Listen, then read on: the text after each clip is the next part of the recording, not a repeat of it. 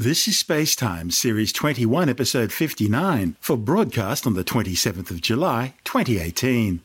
Coming up on Spacetime, discrepancies continue to infect the standard model of cosmology. The Sun's outer corona seen in a new light, providing new information, and a new way to track space junk. All that and more coming up on Spacetime. Welcome to Space Time with Stuart Gary.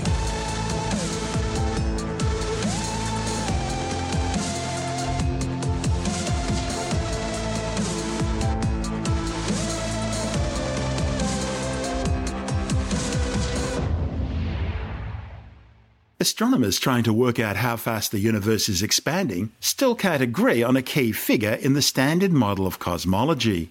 And despite hundreds of millions of dollars and tens of thousands of hours of research, the difference between their figures is actually getting bigger rather than smaller.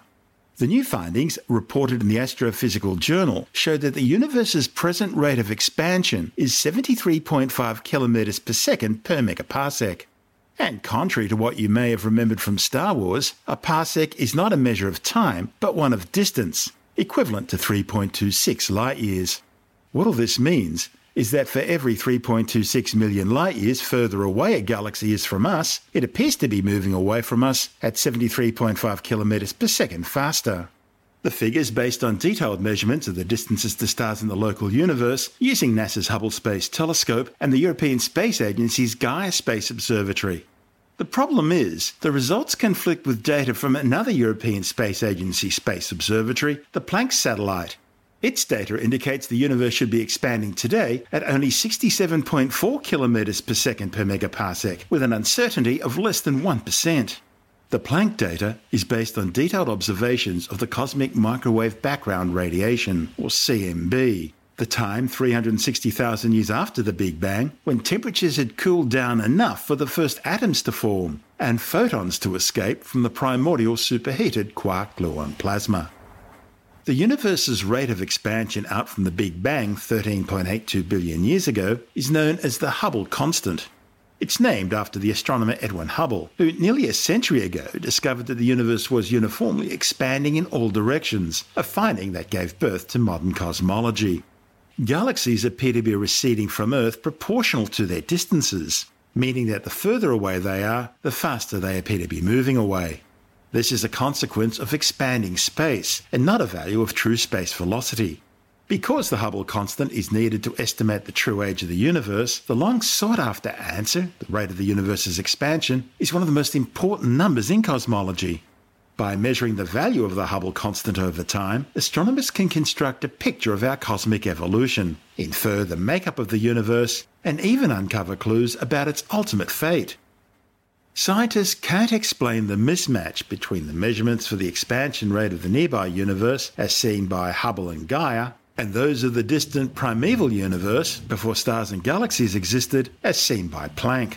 The thing is, as these measurements become more and more precise, instead of the differences getting smaller, the chasm between them has continued to widen and is now about four times the size of their combined uncertainty. The two major methods for measuring this number is giving incompatible results. One method is direct, building a cosmic distance ladder from measurements of stars in our local universe. Back in 2005, members of the supernova H0 for the equation of state, or SH0ES team, set out to measure the universe's expansion rate with unprecedented accuracy. Over the following years, by further refining their techniques, the team managed to shave down the rate measurement's uncertainty to unprecedented levels. Now, with the power of Hubble and Gaia combined, they've reduced that rate of uncertainty to just 2.2%. Over the years, the SH0ES team have refined the Hubble constant's value by streamlining and strengthening the cosmic distance ladder, used to measure precise distances to both nearby and far off galaxies. They then compared those distances with the expansion of space measured by the stretching of light from nearby galaxies. Using the apparent outward velocity at each distance, they were then able to calculate the Hubble constant. So, how do they do it?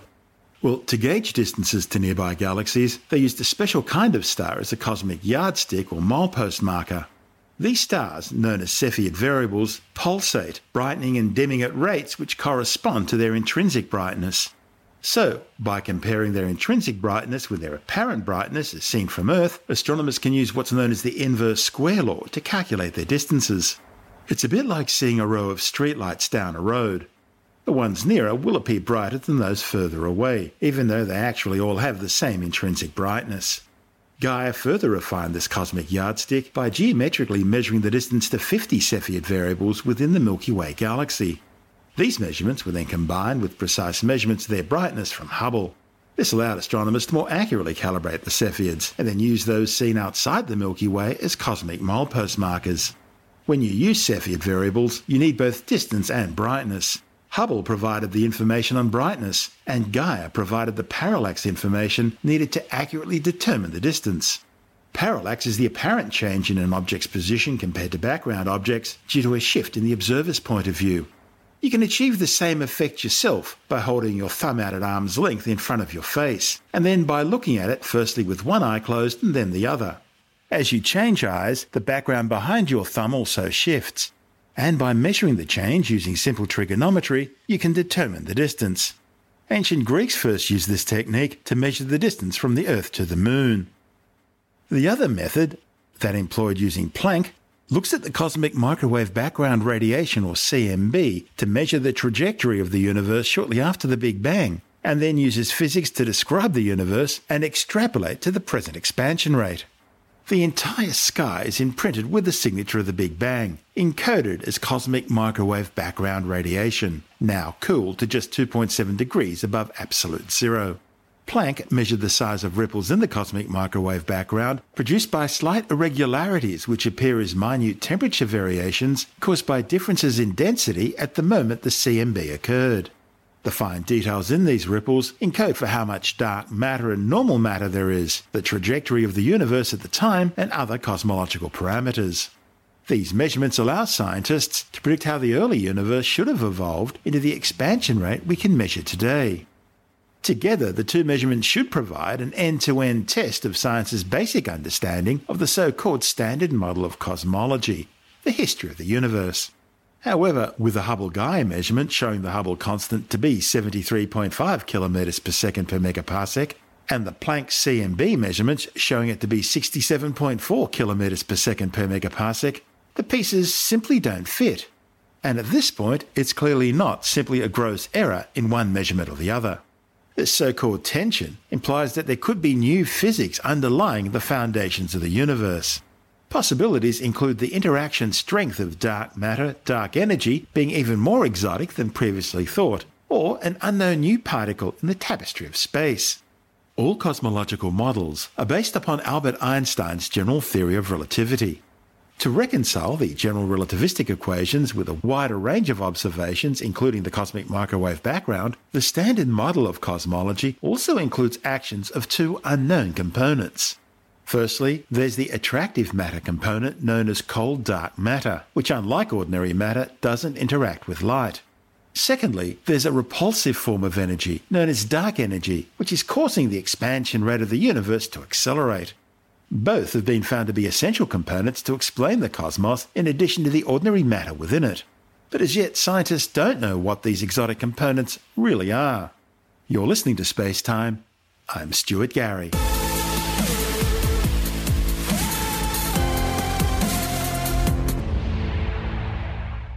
Scientists have discovered never before detected fine grained structures in the Sun's outer atmosphere, or corona. The outer part of the Sun's corona is the source of the solar wind, the stream of charged particles that flows outwards from the Sun in all directions. Previous images have shown the outer corona to be smooth in structure. However, the magnetic fields embedded within the solar wind, measured near Earth, are intertwined and complex. No hint of that smooth coronal structure scientists thought was there. The new findings, reported in the Astrophysical Journal, will help explain why the solar wind is turbulent and gusty. The findings are based on new high resolution observations of the corona using the COR2 camera aboard NASA's Stereo A, or Solar and Terrestrial Relations Observatory spacecraft. The authors developed a way of identifying and then separating out the noise, boosting the signal to noise ratio, and revealing the outer corona in far greater detail.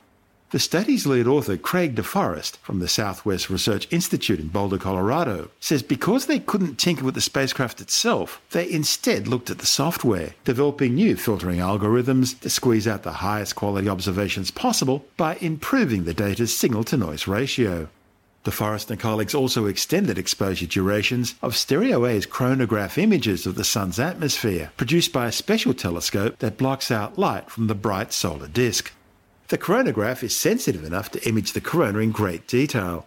However, prior to the new software, its measurements were polluted by noise from both the space environment and from the instrument itself. The new changes have provided higher resolution observations of the corona, allowing the authors to determine that things called coronal streamers are far more structured than previously thought. Coronal streamers are magnetic loops that can erupt into coronal mass ejections, powerful eruptions on the Sun sending stellar material deep into space which can threaten the safety of astronauts, damage or destroy spacecraft, affect communications and navigation systems, and black out terrestrial power grids. The new observations showed that there was no such thing as a single streamer. Instead, the streamers themselves are composed of a myriad of fine strands that together average to produce a brighter feature.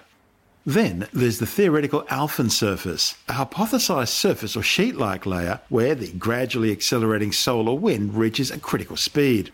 But that wasn't what DeForest and colleagues observed.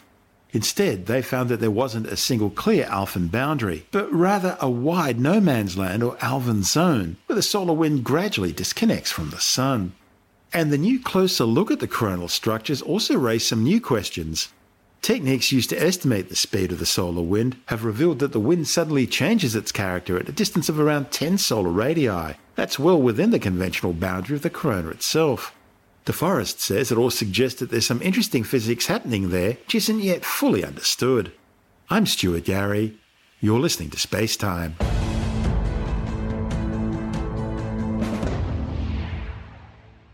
Astronomers are planning to use FM radio station signals to track space junk.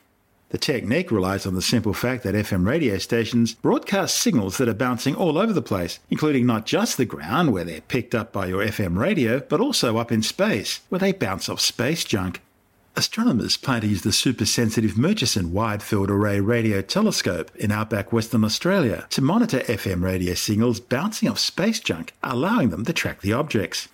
Space junk includes old satellites, spent rocket stages, as well as fragments from their disintegration, erosion, and at least five known satellite collisions. The US Air Force Strategic Space Command is currently tracking over 17,900 artificial objects in orbit above the Earth, with less than 1,500 of them being operational satellites. However, those 17,900 objects only include items large enough to be tracked. Estimates suggest there are well over 170 million pieces of space debris smaller than a centimetre now orbiting the Earth. Add to that a further 670,000 bits of debris between, say, 1 centimetre and 10 centimetres wide, and around 29,000 bits of larger debris but still too small to be detected. So, as you can imagine, with all that junk up there, collisions with space debris have become a real hazard to spacecraft, causing damage akin to sandblasting, especially to delicate surfaces like solar panels and optics on telescopes or star trackers that can't be covered with ballistic Whipple shields, which don't always work anyway. Scientists say that below altitudes of, say, 2,000 kilometres, space debris is actually denser than meteoroids, most are dust from solid rocket motors, surface erosion debris like paint flakes, and frozen coolant from nuclear powered satellites. The thing is, these objects are speeding bullets, orbiting the planet at almost 28,000 kilometres an hour. Now, astronomers with the Curtin University node of the International Centre for Radio Astronomy Research have teamed up with Adelaide company Silentium Defence to develop a passive radar system for the surveillance of objects in space. Silentium Defence specialise in passive radar technologies for both defence and civilian applications. The technique is considered passive because the radio waves are being generated by FM radio stations located around Australia and not by specific radar transmitters. One of the scientists involved in the project is Professor Stephen Tingay from Curtin University. He says the reflected signals being received by the Murchison Wide Field Array will be used to track space junk both day and night and when it's cloudy, providing 24 7 surveillance in a way that other systems based on optical telescopes simply can't. So, what we're doing is utilising the Murchison Wide Field Array as an element of a, of a passive radar system. We're utilising everyday, ordinary FM broadcasts that occur all around the world. A lot of the radio waves from the broadcast make their way to our FM radios, but a lot of that energy is broadcast out into space. And some of those radio waves that make their way into space bounce off space junk, and it's those reflected signals that we can pick up with the super sensitive MWA and track the motion of those objects in orbit. So you get to triangulate where they are as well. Yes, uh, we can pinpoint where they are on the sky and how they're moving across the sky, but via a clever technique, we can also measure the range to the object, so the distance, and the Doppler, which is effectively the, the speed, the line of sight speed that the object has. So with all of, all of that information and tracking an object over a significant arc of the sky, we can then potentially reconstruct the orbits very, very accurately. What size objects can you track? I mean, tracking something big, fair enough. What about small things? How small can you go? Do you know yet? Yeah, so this is the exact point of this particular project. I got started on this back in 2013 and made some proof of concept observations of very large objects, but also made a theoretical prediction about how small we should be able to go. The result of that calculation was of order 50 centimetre sized objects at a distance of 1,000 kilometres. There's some reasoning that we could go significantly smaller. So the, the point of this project is to just see how far we can go and also how well we can uh, validate those theoretical predictions. That's a really important first step if we want to ultimately create some form of operational capability out of such a technique. There are over, I think, about 170 million bits of space junk of various size, space debris, we'll say. Some of it's mm-hmm. really, some of it's really tiny. Others are, are, pretty big. They're entire rocket stages and, and stuff like that. All of it poses yep. a threat. And not just the small stuff. You're, you're exactly right. So back in 2009, uh, if memory serves me correct, there was a, a pretty famous collision between a defunct Russian satellite and uh, an active Iridium satellite. So they're big objects, meters in size, and even objects of, of that size can have unpredictable orbits. And the sort of margin of error says that this type of collision is possible. And with space being ever more congested, the chances of those collisions is increasing all the time. When you do have a collision like that, you immediately produce a whole new debris cloud on a set of completely new orbits. So one of the things that we're really interested in is having a capability that can react really quickly to break up events, really quickly characterize the debris cloud that's produced and very quickly assess those new threats. There was a lot about the movie Gravity that I didn't like because it wasn't scientifically very accurate, but there were some things which were accurate, such as the debris clouds being created following collisions. Yeah, no, absolutely. Um, I, I like Gravity. The most accurate and, and pretty striking to me, pretty visually striking mm. aspect were, was those breakup events, and, and, they were pretty accurate. And I, I thought, in fact, gave a illustrated the threat pretty nicely, actually. This will help track space debris of course, the other side of the coin is actually trying to get rid of it, stuff that's up there already. Yeah, absolutely. Um, for us, passive radar gives us a mechanism to understand what's up there, how it's moving, how breakup events can be characterized. So that's obviously remote sensing. As you say, the, the, the other big part of the equation is what do you do with that information and how can you mitigate those risks? So for some assets, uh, it's possible to manoeuvre, and once a threat is assessed, you can attempt to move the asset out of the line of the threat. You can take some actions in you know, potentially rotating a satellite so that it's less vulnerable. But beyond that, yes, there's not a lot you can do, and I guess a lot of effort and money is now being put into missions and techniques to actually clean up space. So obviously, knowledge of where the junk is and how it's moving is also critical in that effort. That's Professor Stephen Tingay from Curtin University. University. This is Space Time. I'm Stuart Gary.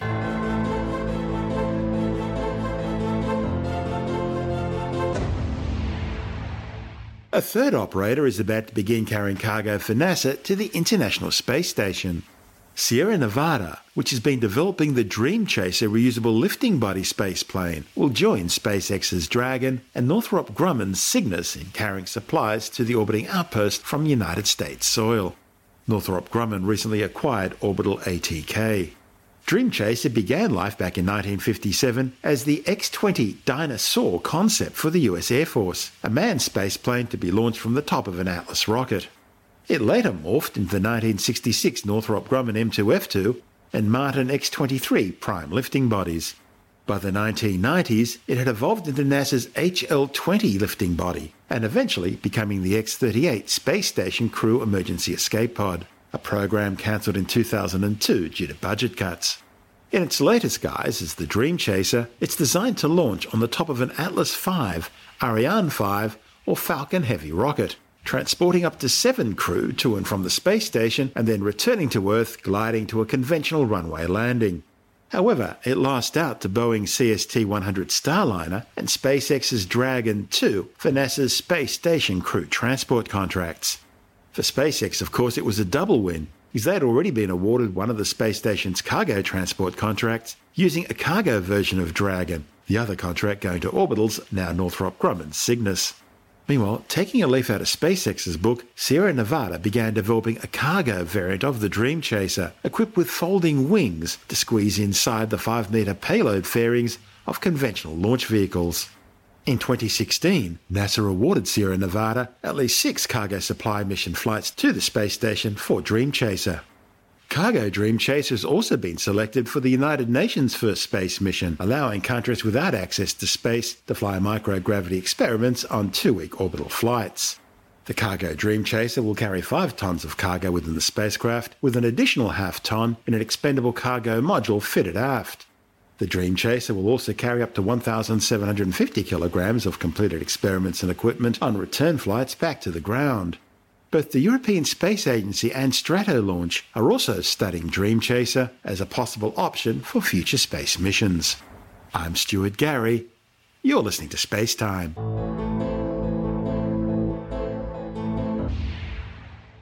And time now to take another brief look at some of the other stories making news in science this week with a science report. A new study has found that omega 3 fatty acids found in fatty fish make little or no difference to your risk of cardiovascular events, coronary heart deaths, coronary heart disease events, stroke, or heart irregularities. The findings reported in the Cochrane Library are based on results from 79 randomized trials involving over 112,000 people. There are two main types of omega 3 fatty acids the first is alpha linolenic acid, or ALA, which is normally found in fats from plant foods such as nuts and seeds, with walnuts and rapeseed being especially rich sources. The other are long chain omega 3 fatty acids, which are naturally found in fatty fish such as salmon and fish oils, including cod liver oil.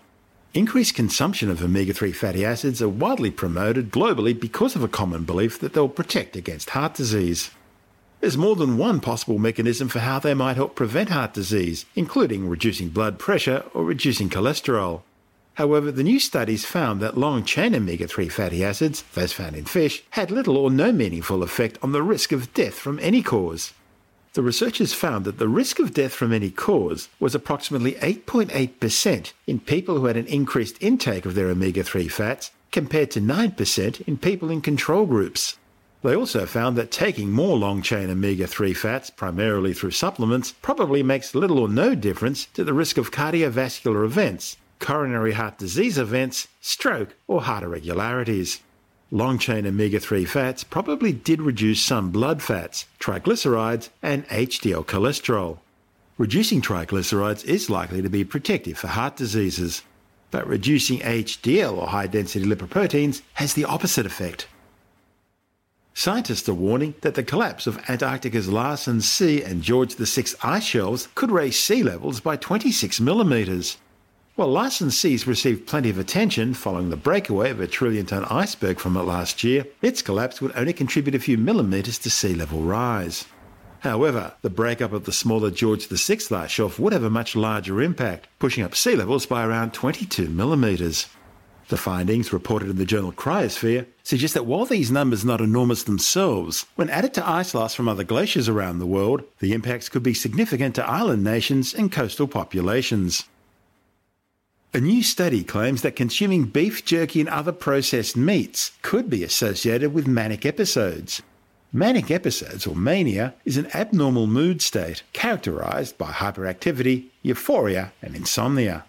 The findings, reported in the journal Molecular Psychiatry, are based on an analysis of more than a thousand people, both with and without psychiatric disorders. It shows that nitrates, chemicals used to cure meats such as beef jerky, salami, hot dogs, and other processed meat snacks, may contribute to mania. Specifically, it found that people hospitalized for an episode of mania had more than three times the odds of having ever eaten nitrate cured meats compared to people without a history of a serious psychiatric disorder. Scientists have discovered a new species of snake on Australia's Cape York Peninsula. The problem is, with the ink still drying on the scientific paper, the reptile may already be in danger of extinction due to mining. The new species of venomous bandy-bandy snake was discovered near the bauxite mining town of Weipa. One specimen was found on a pile of bauxite, while another was found nearby as roadkill. The species are described in the journal Zootaxa. Biologists say the discovery of this enigmatic little snake is symptomatic of the much more fundamental problem of how little is known about Australia's biodiversity and how much may be lost before it's even discovered. The earliest bread ever baked has been discovered by archaeologists in northeastern Jordan. The charred remains of the flatbread, baked by hunter gatherers some 14,400 years ago, were found at a dig known as Shubayqa 1, located in the Jordanian Black Desert. It's the oldest direct evidence of bread ever found, predating the advent of agriculture by at least 4,000 years. The findings, reported in the Proceedings of the National Academy of Sciences, suggest that bread production based on wild cereals may have encouraged hunter gatherers to cultivate cereals, and thus contributed to the agricultural revolution during the Neolithic. The 24 remains analysed in the study show that the wild ancestors of domesticated cereals such as barley, einkorn, and oat had been ground, sieved, and kneaded prior to cooking. In fact, the remains are very similar to unleavened flatbreads identified at several Neolithic and Roman sites in Europe and Turkey. You're listening to Space Time. I'm Stuart Gary, and that's the show for now. You can subscribe and download Space Time as a free twice weekly podcast through Apple Podcast iTunes, Stitcher, Bitesz.com, Pocket Casts, SoundCloud, YouTube, Audio Boom, from spacetimewithstuartgary.com, or from your favorite podcast download provider. Spacetime's also broadcast coast to coast across the United States on Science 360 Radio by the National Science Foundation in Washington, D.C., and available around the world on TuneIn Radio. If you want more space time, check out our blog where you'll find all the stuff we couldn't fit in the show, as well as loads of images, news stories, videos, and things on the web I find interesting or amusing. Just go to spacetimewithstuartgary.tumblr.com. That's all one word and in lowercase, and that's Tumblr without the E. You can also follow us on Twitter through at Stuart Gary, at Spacetime with Stuart Gary on Instagram, and on Facebook, just go to www.facebook.com slash spacetime with Stuart Gary. Spacetime is brought to you in collaboration with Australian Sky and Telescope magazine, your window on the universe. You've been listening to Spacetime with Stuart Gary. This has been another quality podcast production from Bitesz.com.